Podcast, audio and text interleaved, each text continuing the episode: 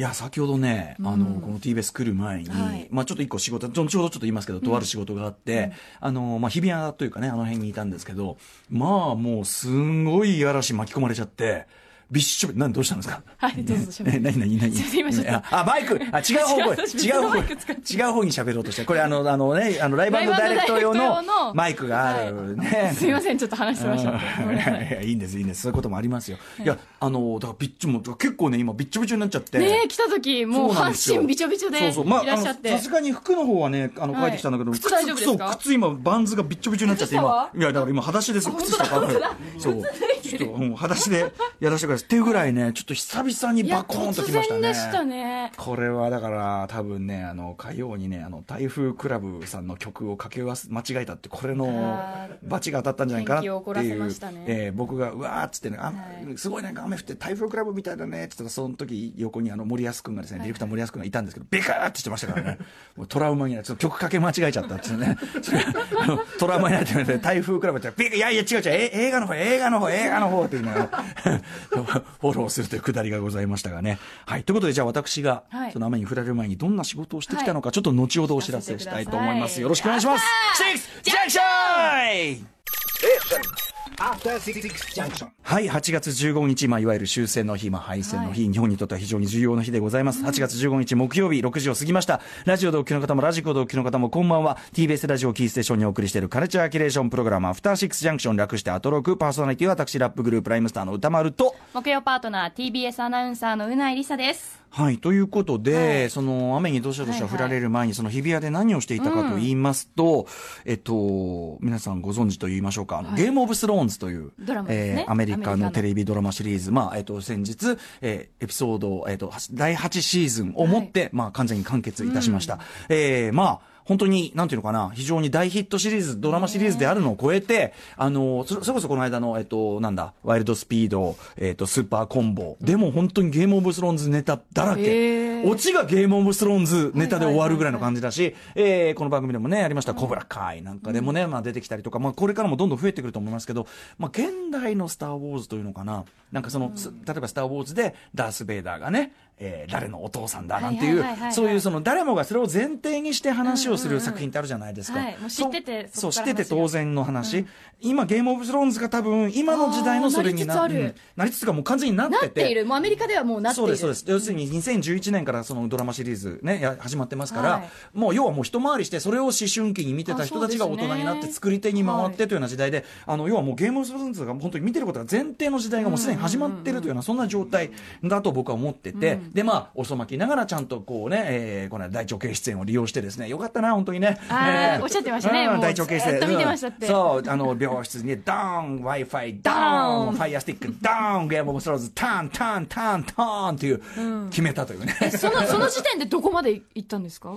ゲームそのうーんと、でも、入院中でシーズン、まあ、もともとあの途中までは見てたんだけど、はいえっと、シーズン3、4ぐらいまで行って、あその後少しずつ見て、この間、その、ちゃんと完結まで行きましたと。えーでですね、えー何をしてたか、今日ね、はい。えー実はですね、ゲームオブスロオブスローンズの、えっと、プロデューサーお二人、えーデビッド・ベニオフさんと DB・ ワイスさんというこのお二人、必ずもうクレジットがこう出ますけど、まあ、何作か監督もされてますけど、まあ、このお二方がいなければ、このシリーズは成り立っていないという、このお二人が現在来日しておりまして、はい。えっと、まあ、私と、そしてまたあの、ゲームオブスローンズ、あの、やはり大好きであるというふうにおっしゃってた、宇垣美里さん、はい。火曜パートナーね、と一緒にインタビューしてきたんです。すごい。そうなんです。ちょうどで何かプロモーションのプロモーション、そう、まあ、要はそのそうです、その、えっと、完結シリーズの、えっと、ブルーレイとかのセットが年末に出るのかな、はいはいえーえ、10月か、10月。10月にレンタルが始まって、はいはい。12月にセールが始まるのかな、はいはいはい。まあそんなようなタイミングで、えーお二人が、まあ要は今、ちょうどそのシリーズも終わって、えーで、まあ次はほら、スター・ウォーズの新シリーズっていうのが控えてる状態で、まあ今ちょうど空いてるところなんですなか、えーお越しいただいて、まあなんか、京都観光とかいろいろする予定もある予定みたいですけども、あの、この台風がドーンと来ているですね、しかも8月15日のね、この東京でですね、本うん、あの、右からやってきたお二人にですね、インタビューするという貴重な機会をいただきました。で、あのーまあ、あの、これは後日オンエアいたします。えっ、と、はいはい。いずれ火曜日の中のどっかで、あの、オンエアいたしますが、あのー、30分しかやっぱりね、お忙しい方なんで、30分しか時間取れなかったんだけども、で、あーこれはもう割と取り一遍のことしか聞けないだろうなと思って、まあ、宇垣さんと質問事項を、まあ、振り分けてはいは、い。やったんですけど、やっぱね、これがね、プロデューサーの二人だから、ああ、役者じゃなくて、役者でもないし、あともっと言えば監督っていうそのアーティスティックに寄ってるあれじゃなくて、プロデューサーってちょっと客観的に見てる。客そう、客観的だし、はいはい。言っちゃえば、その、こういう作品でこうこうこうだからお金がこんだけ必要ですって、各所にその説明して回はいる仕事でもあるから、実にこう、なんていうか回答がロジカルかつ理路整然としてて、でもね、ちゃんとユーモアがあったりとか、やっぱ初めて聞くような話もあったりとかですね、あのーすごく充実したインタビューに30分、いいね30分し役者に。聞いてたらちょっと違うもちろん話もちろんになってたってところで、プロデューサーだからこそみたいな。そうそう、だって非常に長大なシリーズだし、はいはいいろんな要素あるから、本当にそれこそもう、あの、72時間くださいっていう感じなんだけど、30分の中に、でもね、僕はあの、聞けることを、ここぐらいまでしか聞けないだろうなっていうのを想定のはるかに超えて、おーはい、いけたんで、かなりね、あの、手応えがあるインタビューだ、になったと思います。えー、なので、これ、この様子ね、ぜひ、あの、オンエアしますので、楽しみにしててください。最後に、あの、あれも、撮ってんのかな？そういえば、あの、スター・ウォーズも楽しみにしてます。現状ね、まあ当然何も言えないと思うんだけど、スター・ウォーズも楽しみにしてますよ。からのポロッとこうね、あのえ、なになになに言ったんですか？まあこれもでもすごいね、ああ、そう、あですよねって、これね、これもね、あれが俺はオンエアできるところなのかわかんないけどね、えちょっと。聞きたいまあえ聞きたい確認取ってね、はい。まあとにかくでも非常にあの充実した内容になりました。はい。楽しみですねはいえーということで、ちょっと楽しみにしていただきたいと思います。で、えっと、インタビューという絡みで言いますと、これまだしてないんですけど、はい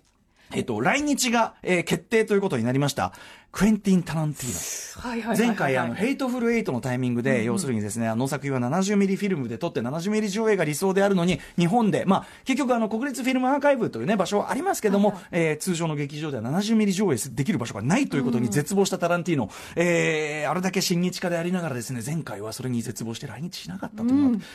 えーだから、ジャンゴ以来の来日となるんですが、すね。えーまあ、当然私、会ったことないです。はいはい。まあ、インタビューできるかなと。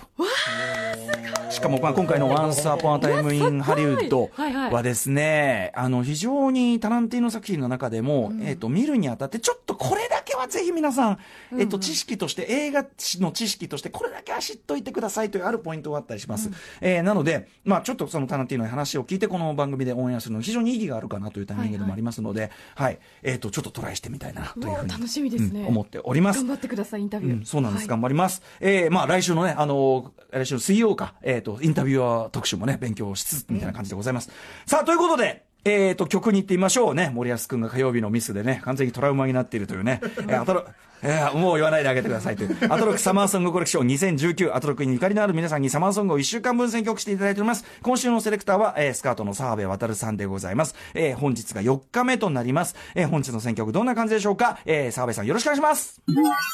アフターシックスジャンクションをお聞きの皆さん、こんばんは。スカートの澤部渡です。本日紹介する楽曲は、大貫妙子さんの夏に恋する女たちという曲でございます。1983年に発表された楽曲なんですけれども、この曲はこう自分にとっては割とこうテクノポップの行き着いた先のようなものだと思っております。幽霊なストリングス、なんというか A&M マナーの金管楽器なんかがメロディーの合間を縫うんですけれども、それでもシンセベースだったり、こう少しパーカッシブなシンセサイザーが鳴ったりしていて、そういうのがとても気持ちいい一曲でございます。編曲は坂本龍一さんでございます。それではお聴きください。大貫妙子さん、夏に恋する女たち。はい、えー、大貫妙子さんで夏に恋する女たち、えー、澤部渡さんの選曲でお送りしております。ね、あの、まあ、あの、テクノポップの行き着く先なんておっしゃってましたけど、やっぱりその生楽器演奏とそのシンセポップ的な、そのあれのミックスが本当に洗練の極みみたいなところに達してて、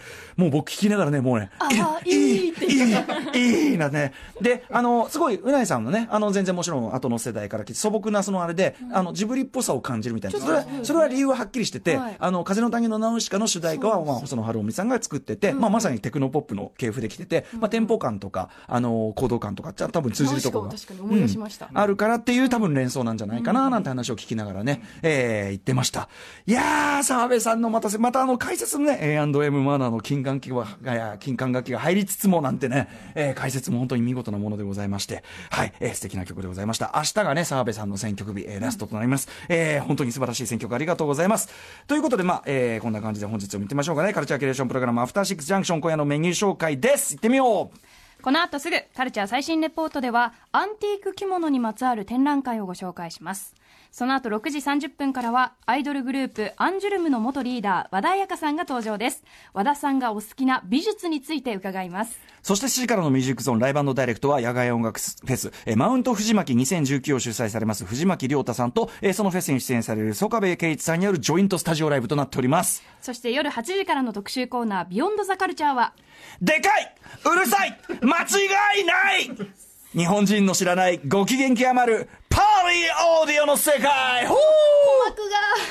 私の地声が響いております。えーでも今日はあのひ音がこうやって響き渡るこう特集になると思うんですよ。はい。えー日本で我々がスマートスピーカーやイヤホンでパーソナルにね、まあそうですね。割とこう内に内にという感じで音楽を楽しんでる。うんね。うん。なんかそんな感じがね、だんだん今のモードになってますけど、その一方で巨大なオーディオシステムを外に持ち出し、音楽をドカドカ鳴らし、日夜ご機嫌なパーティーに興じ興じている国々もあるんだそうです。まあ一時期あのジブさんがずーっとどこい、ジブラがね、はいはい。どこ行くにもラジカセ持ってて、居酒屋とか入ってもずーっとラジカセでねうるさいなっていうね。で、俺が帰ったら音楽が止まるぜみたいな。ね 瞬間もありましたけどね、えーそんなパーティーの中心に鎮座しているのが超巨大なラジカセ。番組命名。これはだからあのーこの番組のね、独自のね、ネーミングですけども、その名も、パーティーオーディオ機器。その知られざる世界について、でも実際そういうジャンルというか、一大市場が実はあるんです。地球の裏側とかではドカンとあるんですね。その知られざる世界について、実際にこれらのデザインを手掛けていらっしゃる。つまりその機械を本当に作ってる。えーソニークリエイティブセンター所属のちゃんこみさんこと、小宮山淳さんをお招きして、ご機嫌極まるパーティーオーディオの世界、そこから見えてくる世界のストレートパーティー事情について、いいですねほえほえと伺っていく特集となっており今日ます。はみんなでホエホエするほえほえします。あと現物をね、スタジオに持ち込んで音を実際に鳴らしますので、えだからもう、うないさんも本当にうるさいと思います。ね負けず劣らず、あの、うるさい顔と声で答えていただきたいという、そういう特集になっております。はい。また番組ではリアルタイムの感想やツッコミなどバンバンお待ちしております。メールアドレスは歌丸アットマーク tbs.co.jp 歌丸アットマーク tbs.co.jp です。メッセージを読まれた方全員に番組ステッカーをプレゼントしております。えー番組では各種 SNS も稼働中です。ツイッターではお知らせや生放送中の補足、インスタグラムではスタジオの模様、そして LINE では日々放送前に番組の予告が届くようになっております。皆さんそれぞれフォローをしてください。それでは、アフターシックスジャンクション、行ってみようう After Six Junction.